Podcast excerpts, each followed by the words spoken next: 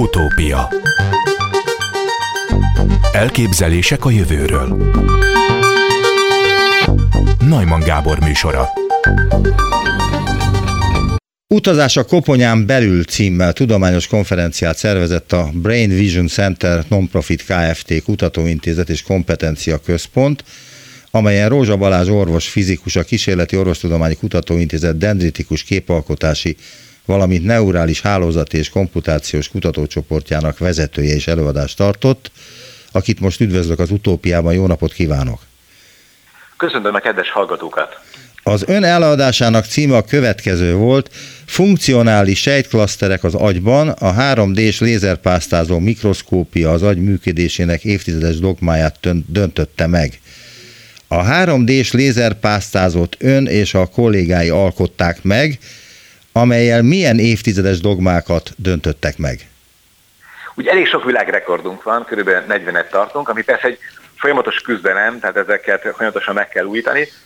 Például mi tudjuk a legnagyobb agykérgi területet átmérni, tehát a legnagyobb térfogatban tudjuk mérni az idegsejteknek az aktivitását, vagy például az egyik legkedvesebb legrégibb dogmánk, hogy először tudtuk élő állat agyát gyakorlatilag 5-6 nagyságrenddel gyorsabban mérni, sőt ma már 7-8 nagyságrenddel gyorsabban, mint a standard, klasszikus, kereskedelmi forgalomban is elérhető lézerpásztázó mikroszkopok.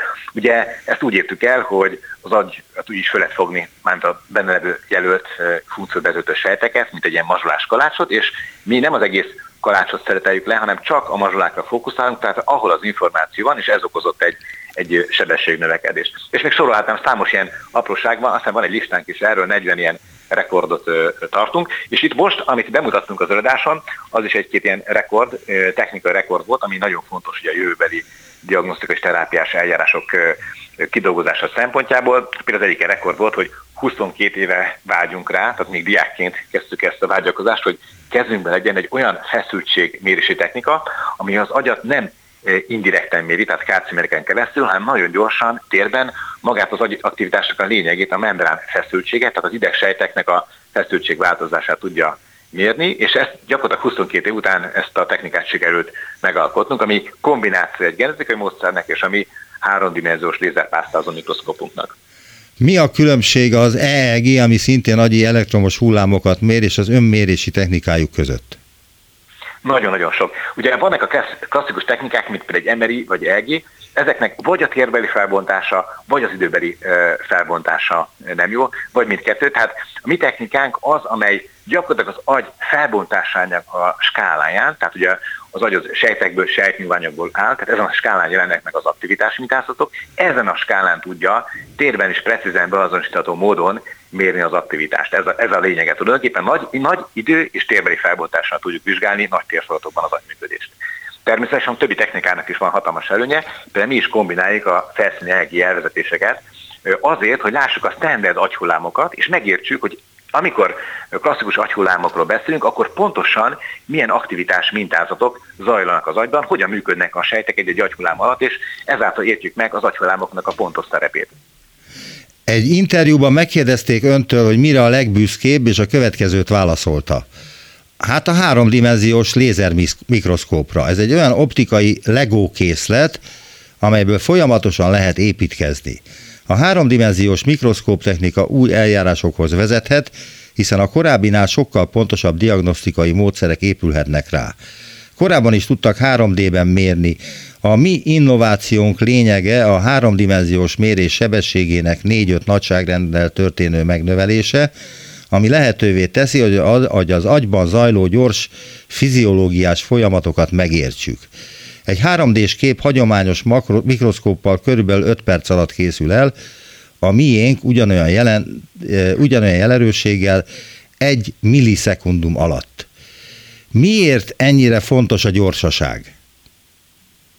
Így, hát nem is erre vagyok legnagyobb büszkébb, hanem arra, hogy a feleségem még kitart ezen munkám mellett. Tehát második helyen van a mikroszkóp, és a sebesség az azért fontos, mert agyunk nagyon gyorsan működik, tehát egy-egy asszos potenciálnak a sebesség az a millisekundumos skálán belül van, tehát hogyha mi fel akarjuk bontani az agyműködést, akkor ezen a skálán kell tulajdonképpen a sejteknek és a sejtnyúlványoknak az aktivitását mérni.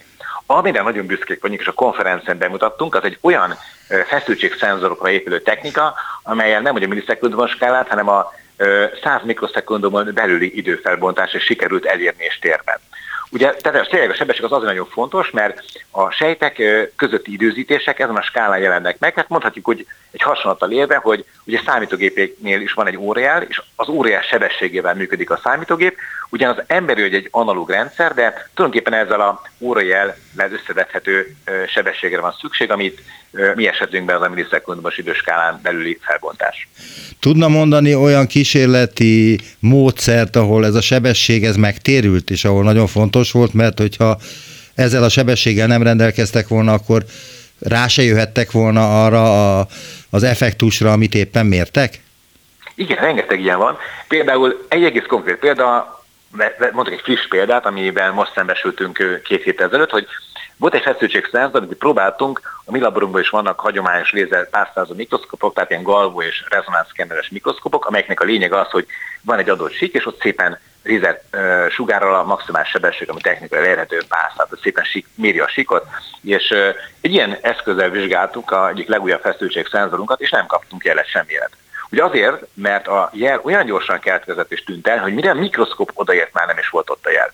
Tehát konkrétan ez azt is jelenti, hogy nem is mérhetők a jelek a világ leggyorsabb, legdrágább, legszuperebb hagyományos lézer mikroszkópjaival, mert egyszerűen a pásztázásnak a definíció szerinti minimum ideje az, az valahogy sokkal hosszabb, mint hogy, hogy lehessen ezeket a gyors jeleket mérni. Tehát konkrétan lehetetlen velük ezeket a nagyon gyors fel- és lefutású jeleket mérni, míg a háromdimenziós mikroszkoppal pedig abszolút mértékben mérhetők. Hogy, hogy kicsit szemléletesen, tehát ugye ez a mikroszkoppal 8 kHz sebességgel lehet mérni nagyon szépen ezeket a elektromos aktivitásokat, nagyon gyors működését az idesejteknek, hogy ezt elkezdem leszűrni, tehát veszem ezt a mért ezt a 8 kHz görbét, szép lassan csökkentem a felbontását.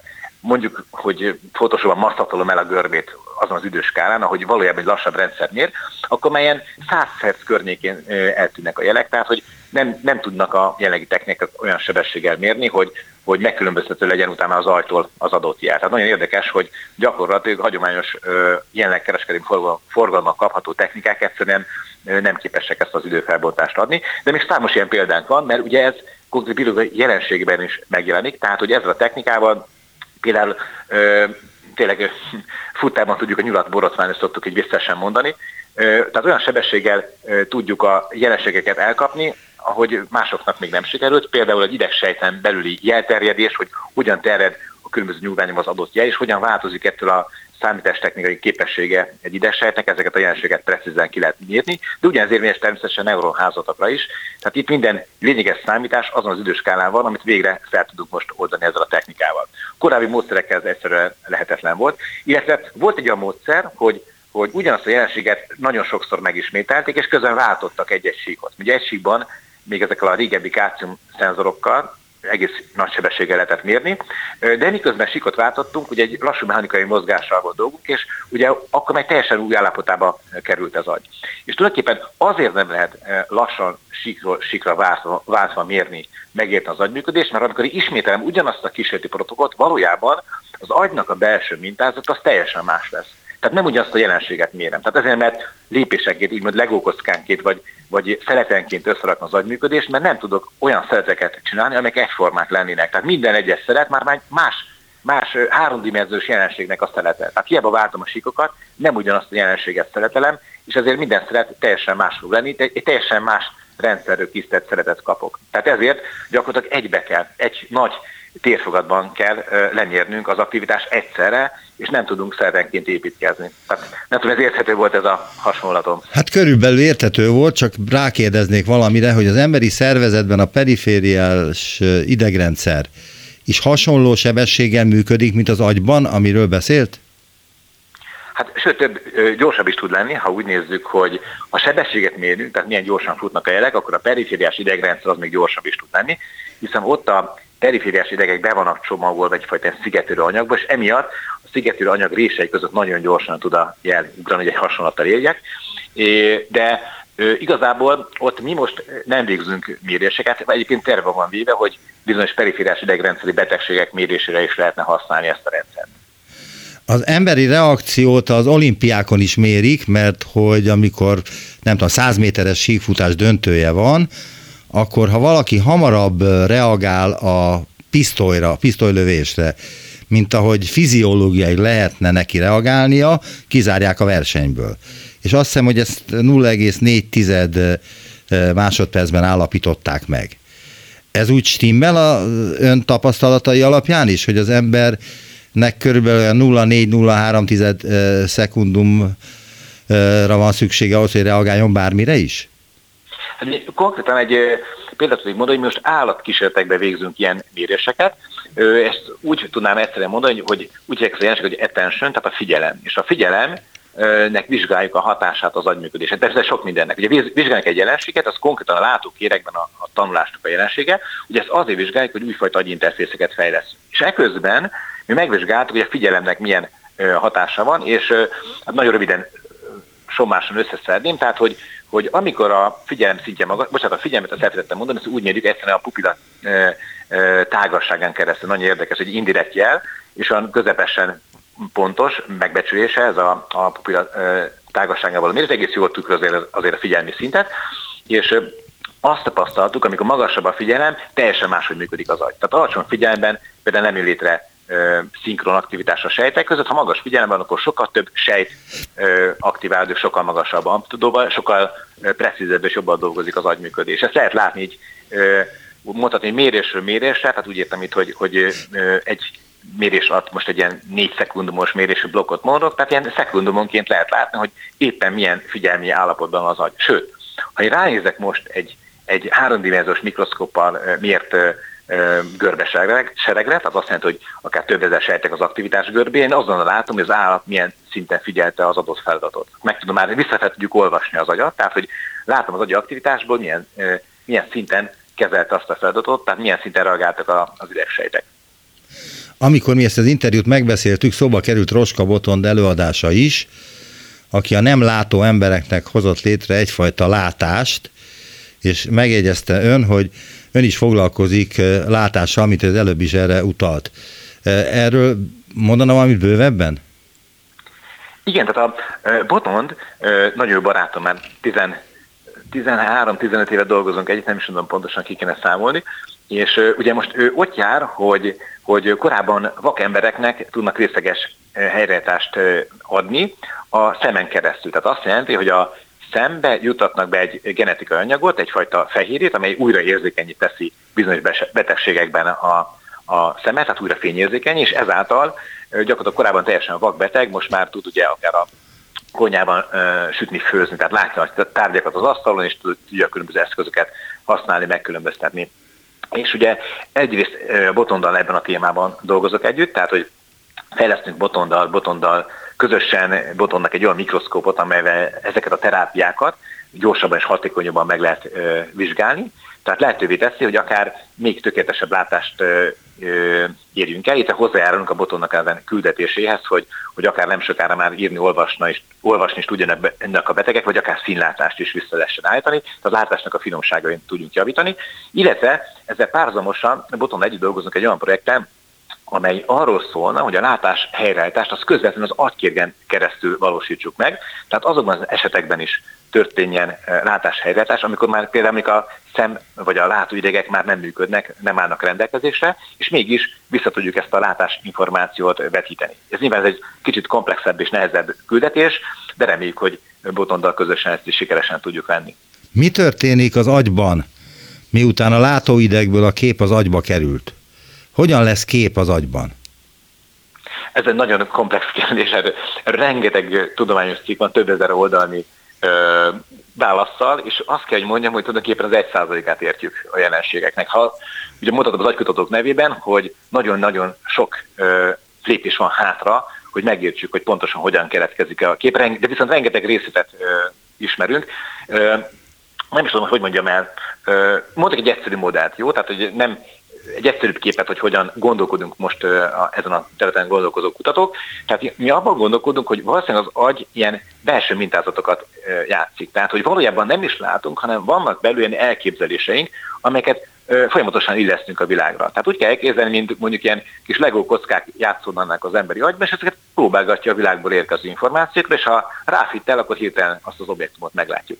Egy jó példával érve, hogyha én is bejöttem a szobába, keresem a, a pénztárcámat, és hirtelen egy bevillant. Vezetés oda néztem, láttam a különböző tárgyakat, de nem láttam a pénztárcát. Majd hirtelen bevillant az a tárgy.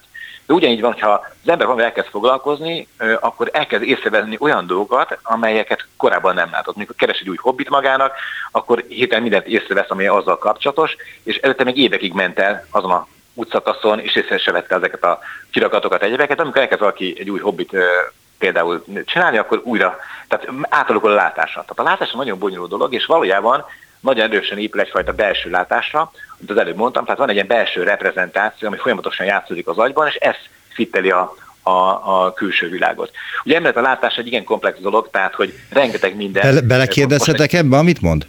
Igen, igen, igen, abszolút. Azt kérdezném, hogy akkor ez olyan, mint az agynak lenne egy hatalmasnak lexikonja, amelyben mindenfajta forma, szín, kép, stb. szerepel, és ha talál hasonlóságot a között, az információ között, amit a szemből az agyba közvetít az látóidegen keresztül az emberi szervezet, úgy akkor előállítja azt a képet, amit ő elképzel. Vagyis, hogy ez a kép ez nem feltétlenül azonos azzal, amit látunk? Igen, igen, abszolút. Ez, igen, pontosan ez, ez történik. Még egy példát mondanék, hogy ha például ö, afrikai ö, ö, benszülötteket ö, ilyen kábeleket, például elektromos kábeleket, amik viszintesen futnak a falon, nem is látták, nem vették észre őket, mert nem tanulták meg látni ezeket a mondhatnám technikai struktúrákat, viszont ugye ők észrevették a, a leveli békát, ami veszélyes mérget termel az őserdő közepén. Tehát, hogy nagyon fontos, hogy a kultúra, a tanult információ is teljesen át tudja formálni a látásunkat. A másik ilyen példa, hogy vannak bizonyos kultúrák, például egy keleti vagy egy nyugati kultúra teljesen máshogy értelmezi a teret. Ezek ott jönnek elő, ha csinálunk ilyen trükkös látástesztet, amikor még egy kockát kell úgy látni, nem tudjuk, hogy az most kívül vagy belül van, lehet mindenki gondolom látott már ilyen tesztet, és akkor egy-egy kultúrából származó ember teljesen máshogy látja ugyanannak az objektumnak a, a térbeliségét. Tehát a látás egy tanul dolog is, ezt akartam ezzel kiemelni. Ismét egy interjúból idézek, a háromdimenziós lézermikroszkóp segítségével nagyon sok orvosi felfedezést tettünk. Némi túlzással minden, amit ezzel a rendszerrel merünk, valamilyen újdonságot hoz. Mondana néhány példát erre?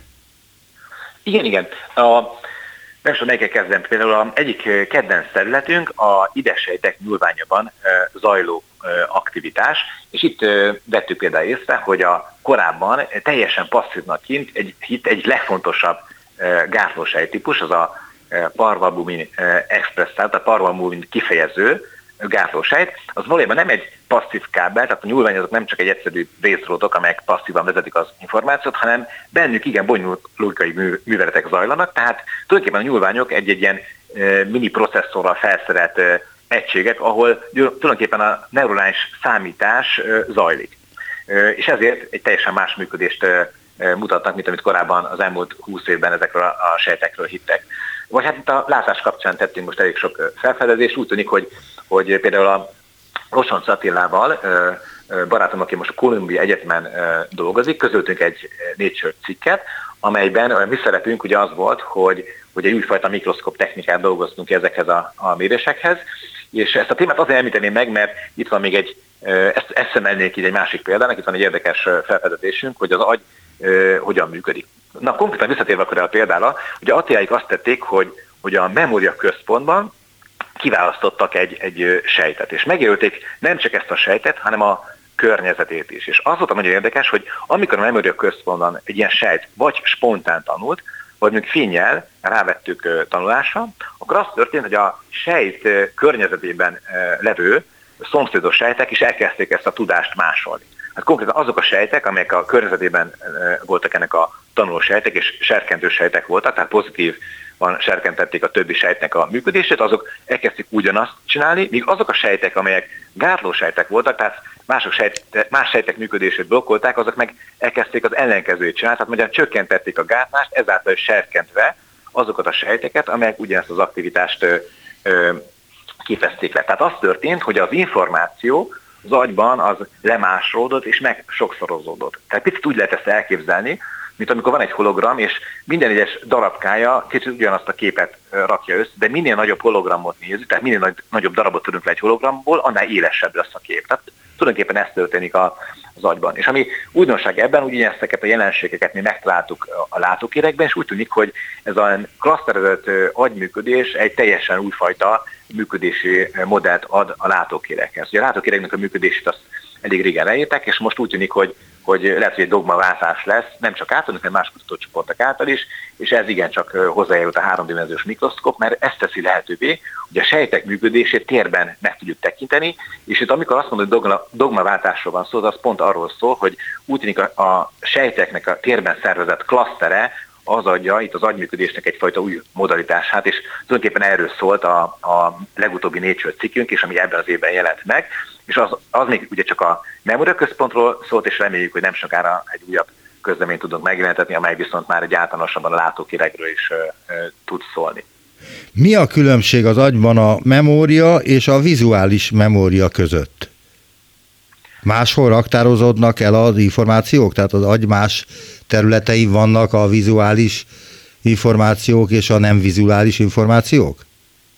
Hát igen is, meg nem is. Ugye ez a klasszikus dogma, viszont hogy egy konkrét példával jöjjek, pont ezen a területen végzünk egyébként méréseket, az a nagyon érdekes, hogy a látókireknél magában, a, ahol azt látná az ember, hogy csak látási információk vannak, ott sok egyéb memórianyom, tanulás is megjelenik. Tehát nagyon érdekes, hogy azt hinné az ember, hogy a klasszikus dogma az agynak vannak különböző régiói, például a memória központ, vagy a gondolkodás központ, vagy a beszéd központ, vagy a látóközpont, de a legújabb kutatások szerint ezek picit összefolynak. Tehát igaz, hogy mondjuk a látóközpont az elsősorban látással foglalkozik, de mellette például memóriával, gondolkodással, különböző logikai műveteknek a, a számításával is foglalkozik. Tehát mai nézeteink az agyról azt mutatják, hogy egy sokkal összekevertebb képe van dolgunk, nem annyira válik szét élesen az egyes régióknak a működése, mint hogy azt korábban gondolták.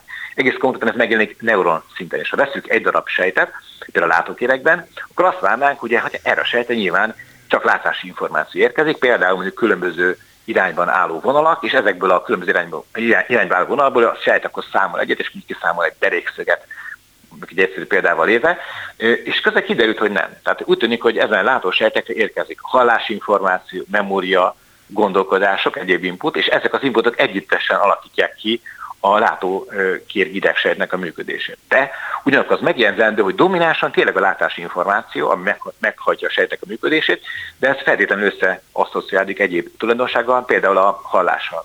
És ezt teszi lehetővé egyébként, hogy, hogy az emberi agy egy komplex gondolkodásra képes, tehát a különböző szenzoros információkat, hallás, látás, szaglás és a többi, ezeket tudja asszociáltatni, és ebből új tudást tud létrehozni. Mi az, ami még rejtély a tudósok számára az agyban, és miért? Hát ha azt mondom, hogy egy százalékát ismerik az agyműködésnek, akkor az sajnos egy jó jellemző. Ami még nagyon fontosnak tartom, hogy amellett, hogy ezen rejtélyeket megoldjuk, mindenképpen ezt a tudást szeretnénk hasznosítani, tehát olyan új terápiás és diagnosztikai eszközöket dolgozzunk ki, amely segíti az emberiséget, és itt számtalan küldetésünk van.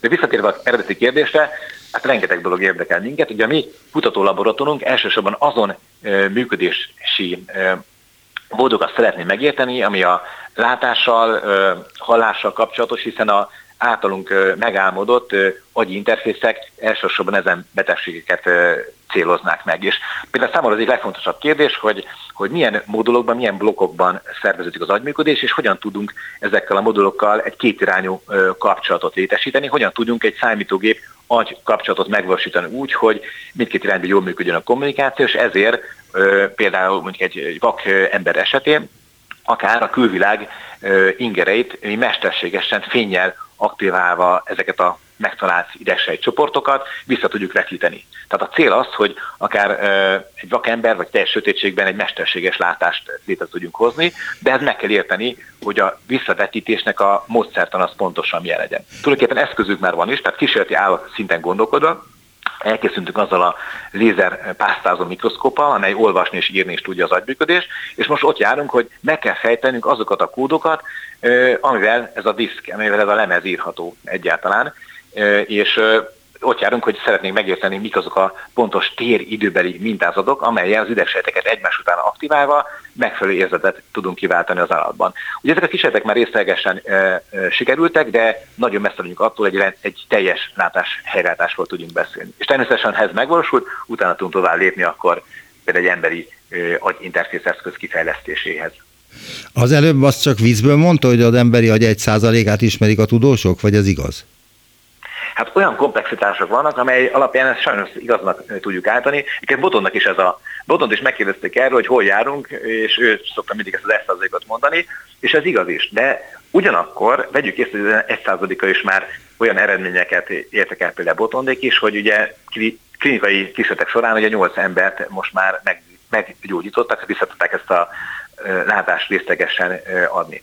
Ugye amikor azt a 1%-os felülrészt teljesíti a kutatócsapat, nyilván ekkor tudjuk még tökéletesebbre formálni a látást, vagy akár olyan betegségekben is helyreállítani, amikor mondjuk például a retina vagy a szem már nincs megfelelő állapotban.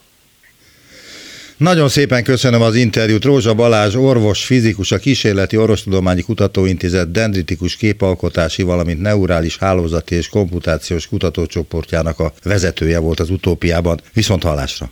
Köszönöm szépen!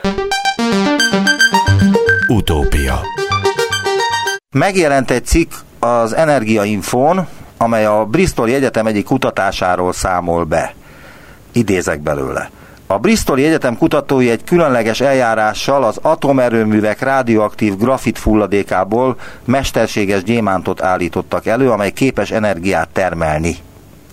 Itt van velünk Vojnárovics László, az MTA Izotóp Kutató Intézetének korábbi igazgatója. Jó napot kívánok! Jó napot kívánok, üdvözlöm Önt és a hallgatókat! Először azt kérdezném, hogy ez, ami megjelent, elképzelhető-e egyáltalán? Én elképzelhetőnek tartom, tehát itt valószínűleg arról van szó, ugye a technikai részleteket ebből a kis rövid közleményből nem ismerjük, de valószínűleg arról van szó, hogy béta bomláskor elektron lép ki az atommagból, ezt az elektronokat, ezeket az elektronokat összegyűjtik, és valahogy visszavezetik a visszamaradó pozitív ionokhoz. Tehát én így értem, hogy így csinálják ezt a technikát. Na most elképzelhetőnek tartom, itt miért van ez a kérdés, hogy grafitból indulnak ki, és gyémánt alakítják át. Tehát ez egy, hogy mondjam, kardinális kérdés. Ugye a grafit meg a gyémánt az a szénnek kettő különböző kristályos változata. A grafitot nagy mennyiségben alkalmazzák a reaktor technikában, részint úgynevezett moderátoranyag, tehát a neutronok sebességének csökkentésére, másrészt pedig hűtésre alkalmazzák. Ilyen volt a Csernobili reaktor is egyébként grafitos. Na most ebben végbe megy a folyamat, amiben ez a szénnek a 14-es izotópja képződik, ami radioaktív bétasugárzó. Ezt kívánják felhasználni. Na most itt arról lenne szó, hogy az egyik változatát a szénnek, a grafitot, tehát kristályos változatát átalakítják másikká, a gyémántá, mesterségesen, tehát nagyon kicsi kristályokat csinálnának, és ezt használnák fel a folyamathoz. Ön írt nekem egy rövid ismertetőt, amely a lehetséges eljárás, eljárásról szól, és amiből most is elmondott néhány fontos dolgot, de ebből azért idéznék, mert nem biztos, hogy a hallgatóink első hallásra megértették, hogy miről is van szó. Azt írta, hogy a béta sugárzó izotópok bomlásakor egy negatív töltésű elektron lép ki az atommagból, és visszamarad egy pozitív töltésű atommag. Ha a béta sugárzó anyagot, itt apró kristályokat emlegetnek, ahogy most is mondta, szilárd hordozóra viszik fel, a távozó elektronok kilépnek a légtérbe, a vákumtérbe, és így valamilyen elektródon összegyűjthetők. Vagyis ez az ötlet, ez nem is olyan új ötlet, ez már tudott volt az atomerőművek? Én azt hiszem, hogy ez az ötlet igazán nem új, hanem itt a kérdés az, hogy hogyan zárják az áramkört. Tehát ezeket az elektronokat hogyan vezetik vissza a pozitív ionokhoz, tehát a visszamaradt pozitív ionokhoz, és közben ezt a visszavezetést ugye úgy kell csinálni, hogy az elektronokat megdolgoztatják. Tehát a, ennek segítségével meghajtanák azt a pacemaker vagy zseblámpát, vagy egyéb eszközt, amire hát csinálják ezt az elektromos, ezt az elemet. Aha. De az egyik ismerősöm az nem csak azt mondta, hogy itt pacemakerekre, vagy különböző szerkezetekbe való elemről, vagy, vagy egyéb ilyen elektromosságot képző dologról van szó, hanem azt mondta, hogy ez egy teljesen új energia, nincs szükség fúziós erőművekre, meg atomerőművekre, mert teljesen veszélytelenül lehet energiát előállítani atomhulladékból. Igen, ez így is van, így is van, tehát a megoldás az nyilvánvalóan e, teljesen új lesz, azonban a következőt figyelembe kell e, venni. Így nagyon gyenge áram, tehát kis áramerősség érhető el, és ennek megfelelően csak nagyon speciális esetekben használható. A másik, és ez nagyon fontos, hogy itt sugárzóanyagról van szó. Tehát, hogyha ebből kicsi elemeket csinálnák, és mondjuk a mobiltelefonokba tennék, akkor ezzel tulajdonképpen szétterítenénk a radioaktív anyagot. Mert ez mégiscsak a gyenge sugárzó is, ez a radioaktív anyag. Na most az egészségre ez nem veszélyes, hiszen ez a béta sugárzás, amit a szén 14 kibocsát, ez nagyon könnyen elnyelődik. Akár egy papírlap is elnyeli. Tehát, hogy mondjam, különösebb sugárvédelmi probléma nincs.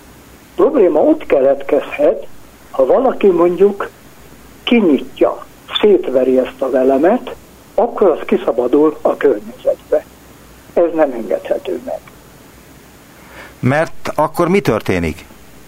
Hát ha szétszórom, ugye, az akár kézzel érintkezhet a kézre, vagy valakinek megfogja ezt az anyagot, és utána a személyhez nyúl, a szembesugárzás következhet be, inkorporálódhat, tehát a szervezetbe bejuthat, tehát épp úgy, mint a többi radioaktív anyag.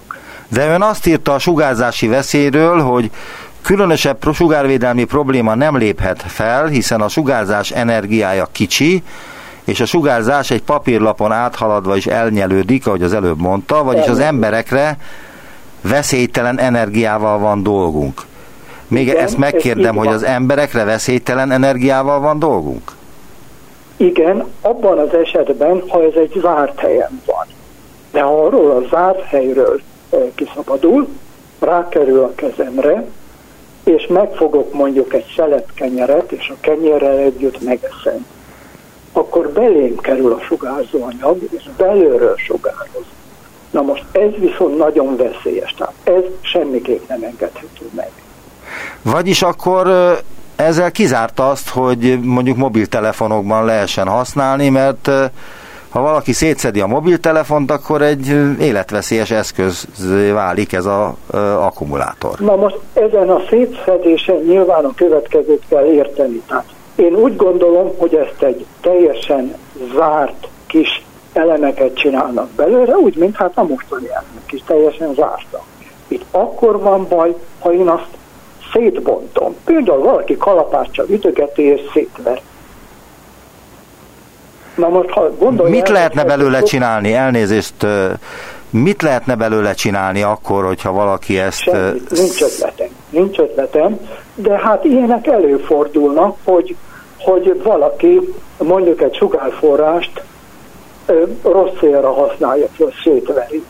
Megnézi, hogy mi van benne, például. És mi van benne?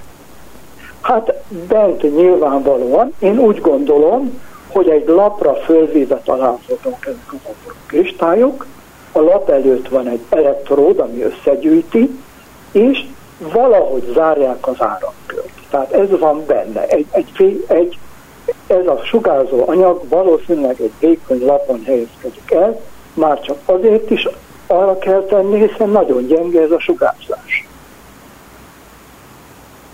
És mekkora áramot képes ez előállítani, vagy mit lehet Én ebből azt hiszem, következtetni? Nyilvánvalóan attól függ, hogy mekkora radioaktivitást tesznek bele, de én azt hiszem, hogy itt milliampereknél nagyobb nem igen lehet. Tehát nem lehet az, hogy ampereket gyártok, és az az amperekkel mondjuk egy gépkocsit hajtok meg. Ezt én elképzelhetetlennek tartom. Tehát akkor ez nem váltja ki azokat az erőműveket, amelyeken egyrészt most kísérleteznek? Nem váltja ki, ez igaz, de az biztos, hogy nagyon sok speci- speciális helyen alkalmazható.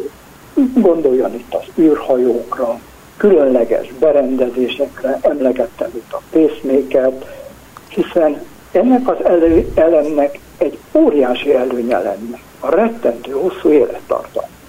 Ugye ennek a szén 14-nek 5760 év a felezési ideje. Tehát itt ez az elem év ezredekig működhetne. Tehát ez a pacemakereknél mondjuk rendkívül hasznos lehet, hát, mert nem kell cserélni. Nem, de egy űrhajónál igen, vagy pedig egy... A pacemakereknél miért nem? Mert ott is cserélni kell egy idő után, és ha nem kell cserélni soha, akkor azért az eléggé, eléggé megbízható dolog. A pacemakereknél az azért lenne jó, mert sok-sok évig ott is dolgozhat. Tehát nem kéne cserélni. Mint ahogy a mai pacemakerekben időnként az elemet cserélni kell. Igen. Tehát ez egyszer beteszik, és akár az illető egyénnek teljes élete folyamán szolgálhat. Hadd kérdezek most egy teljesen más dolgot, de köze van az akkumulátorokhoz, és köze van az új típusú akkumulátorokhoz, mégpedig a lítium.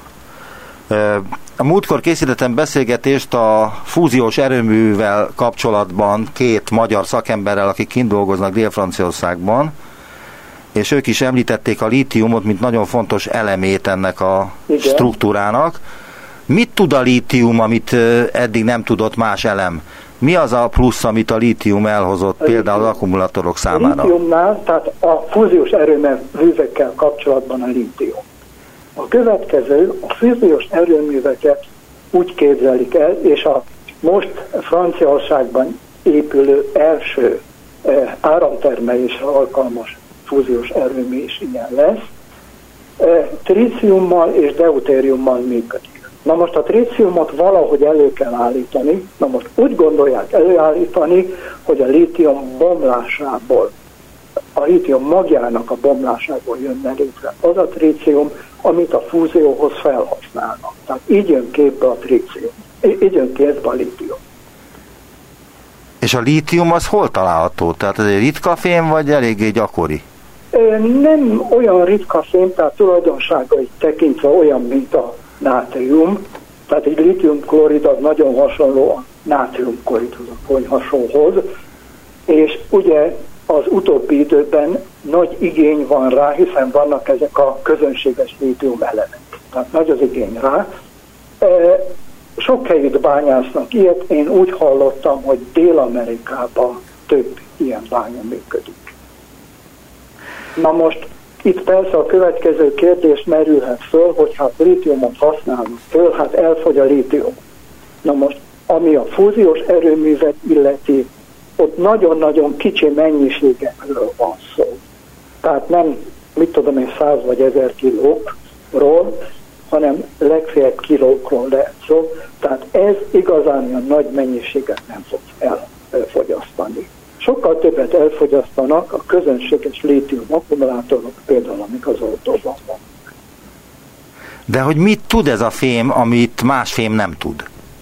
A fém a, e, a e, fúziós reaktorok esetében az, hogy kicsi elemről van szó, és magfizikailag könnyen elbonthatották a fúzió szempontból.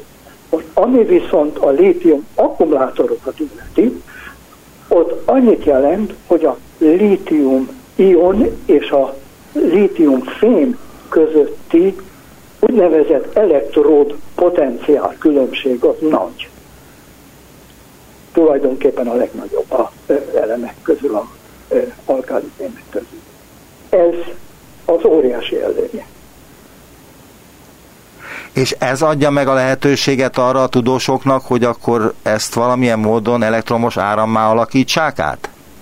Ezt a nagy különbséget? E, elnézést, nagyon rosszul érte. Azt kérdeztem, hogy ez adja meg végül is azt a pozitív tulajdonságát a lítiumnak, hogy e, elő lehet állítani nagy áramot a segítségével? Igen, igen, igen, igen. Mit gondol Nagyon a... fontos. Igen? Nagyon fontos, de ugyanakkor azt is mondogatják, hogy előbb-utóbb lítium hiány fog előállni. Én úgy gondolom, hogy itt is ugyanaz lesz, mint sok más esetben, hogy a e, már használt akkumulátorokat, tehát a üzemen kívül akkumulátorokat fogják újra feldolgozni és kinyerni belőle a lítiumot. Mit gondol a jelenlegi akkumulátorok kibővíthetőségéről, ami az elektromos autókat illeti? Tehát, tehát hogy... a lítium, lítium akkumulátorok esetében? Igen, tehát ugye hát minden nagy gyár azzal próbálkozik, hogy olyan autót, elektromos autót gyártson, amely egy normális 5-600 ezer kilométeres távolságot képes megtenni. De eddig még csak nagyon nehezen sikerülget ez a dolog. Igen, igen, feltétlenül meg kell valósítani, és én gondolom, hogy ez lesz a jövő. Na most a fúzió, a előbbi témához visszatérve, tehát a angoloknak ehhez a bizonyos eleméhez, hadd említsek még egy dolgot meg. Tulajdonképpen a radioaktív elemeket áramtermelésre, más áramtermelésre, ugye, mint az atomreaktorok, már régóta alkalmazzák más megoldásban. Az úgynevezett termoelektromos hatást használják ki. Következőről van szó. A radioaktív forrásokat képeznek, zártakat, amikbennek a belsejében egy nagy meleg van. Jó leszigetelve, jó meleg van. A külső hőmérséklet még a kicsi, és a termoelektromos hatást használják föl elektromos áram generálására. Na most ilyenből nagyon sokat készítettek az egykori Szovjetunióban, a következő miatt, és ez a felhasználás nagyon érdekes. A Szovjetunió ugye igyekezett nagyon védeni a határai délfelé, ugye nagyon hosszú határ van, és mikrohullámú átjátszókat telepítettek a határ mentén. Na most ezeket eldugott helyekre tették, esetleg ejtlernyővel erőszették le. Most ezeknek nagyon sokáig kellett működni, évtizedeken át karbantartás működni. Az áramforrást ezzel a termoelektromos hatás segítségével érték el, cézium 137 izotópot alkalmazva, nagyon jól működött a rendszer, volt azonban egy baj. A baj a következő volt, megszűnt az Szovjetunió. Ott maradtak az átjátszók, és ezeket össze kellett gyűjteni.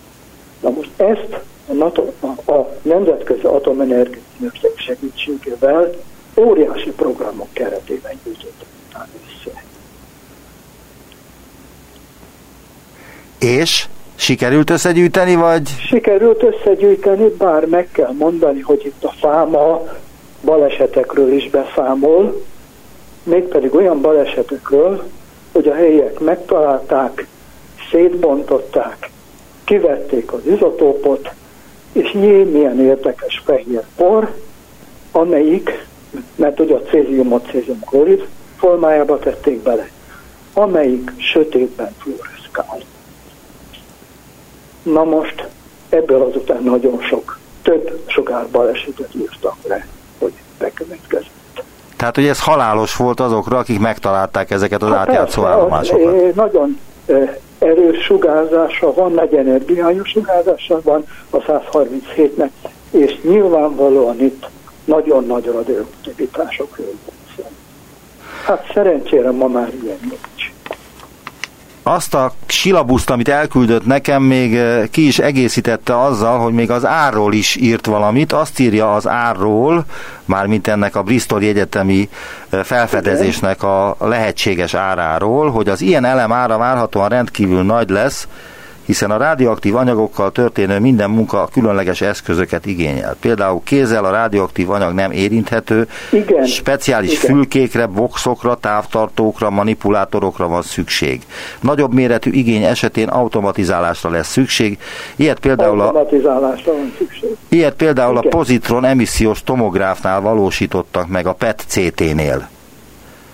Tehát, tehát, hogy van ilyen, a gyakorlatban nem teljesen olyan, mint a Bristol Egyetem kutatói által megvalósított kis elem, de azért ezt a fajta struktúrát használják, tehát ezt az ötletet használják máshogyan is, mint ahogy mondta az átjátszó állomásoknál, csak ott nem grafitot használnak, hanem tríciumot, vagy, vagy én nem tudom micsodát. Más izotópokat. Más izotópokat.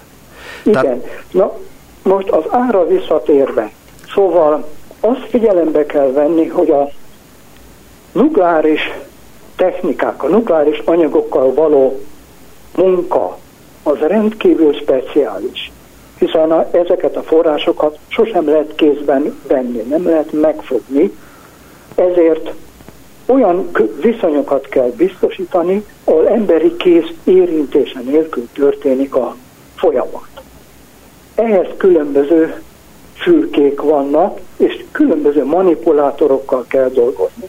Na most nyilvánvalóan ez a munkát nagyon megnehezíti, és természetesen emeli a költségeket. De mondom, automatizálás segítségével, ha nagy, nagyobb termelésről volna szó, ez biztos, hogy. Végül is mit mond erről a találmányról? Ez egy mondom, fontos hogy... találmány, vagy, vagy van ilyen évente, nem tudom Én azt mondom, hogy érdekes, lehetségesnek tartom, biztos, hogy foglalkozni kell vele, de a nagymértékű elterjedését én nagyon, hogy mondjam, két, két kedve fogadom. Nagyon szépen köszönöm az interjút. Vojnárovics László, az MTA Izotóp Kutató Intézetének korábbi igazgatója volt az utópiában. Hogy Viszont hallásra. Köszönöm szépen. Viszont hallásra.